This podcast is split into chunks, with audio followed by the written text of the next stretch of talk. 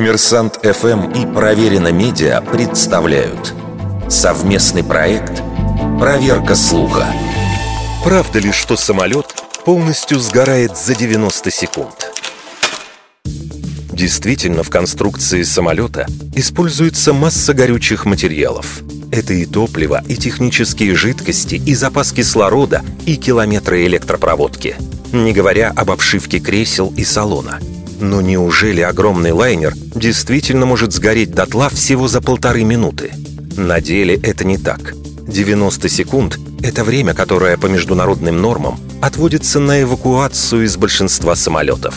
Еще в середине 60-х Федеральное управление гражданской авиации США провело краш-тесты пассажирских лайнеров.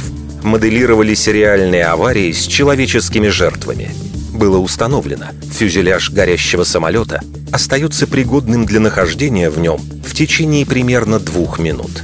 После температура поднимается до слишком высоких значений. Задымление становится чересчур сильным, а огонь может добраться до топливных баков.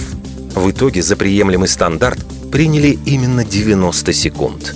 На практике эвакуация в случае настоящей аварии занимает больше времени. В салоне часто начинается паника, кто-то начинает хватать ручную кладь, что категорически запрещено делать. И это сильно осложняет процесс. Международные авиационные власти даже думают о внедрении блокировки багажных полок, чтобы у пассажиров не было искушения в случае эвакуации лезть за багажом и мешать окружающим. Но возвращаясь к вопросу, может ли самолет целиком сгореть за полторы минуты, нет, не может, если речь идет именно о пожаре, а не о взрыве. Вердикт. Это неправда.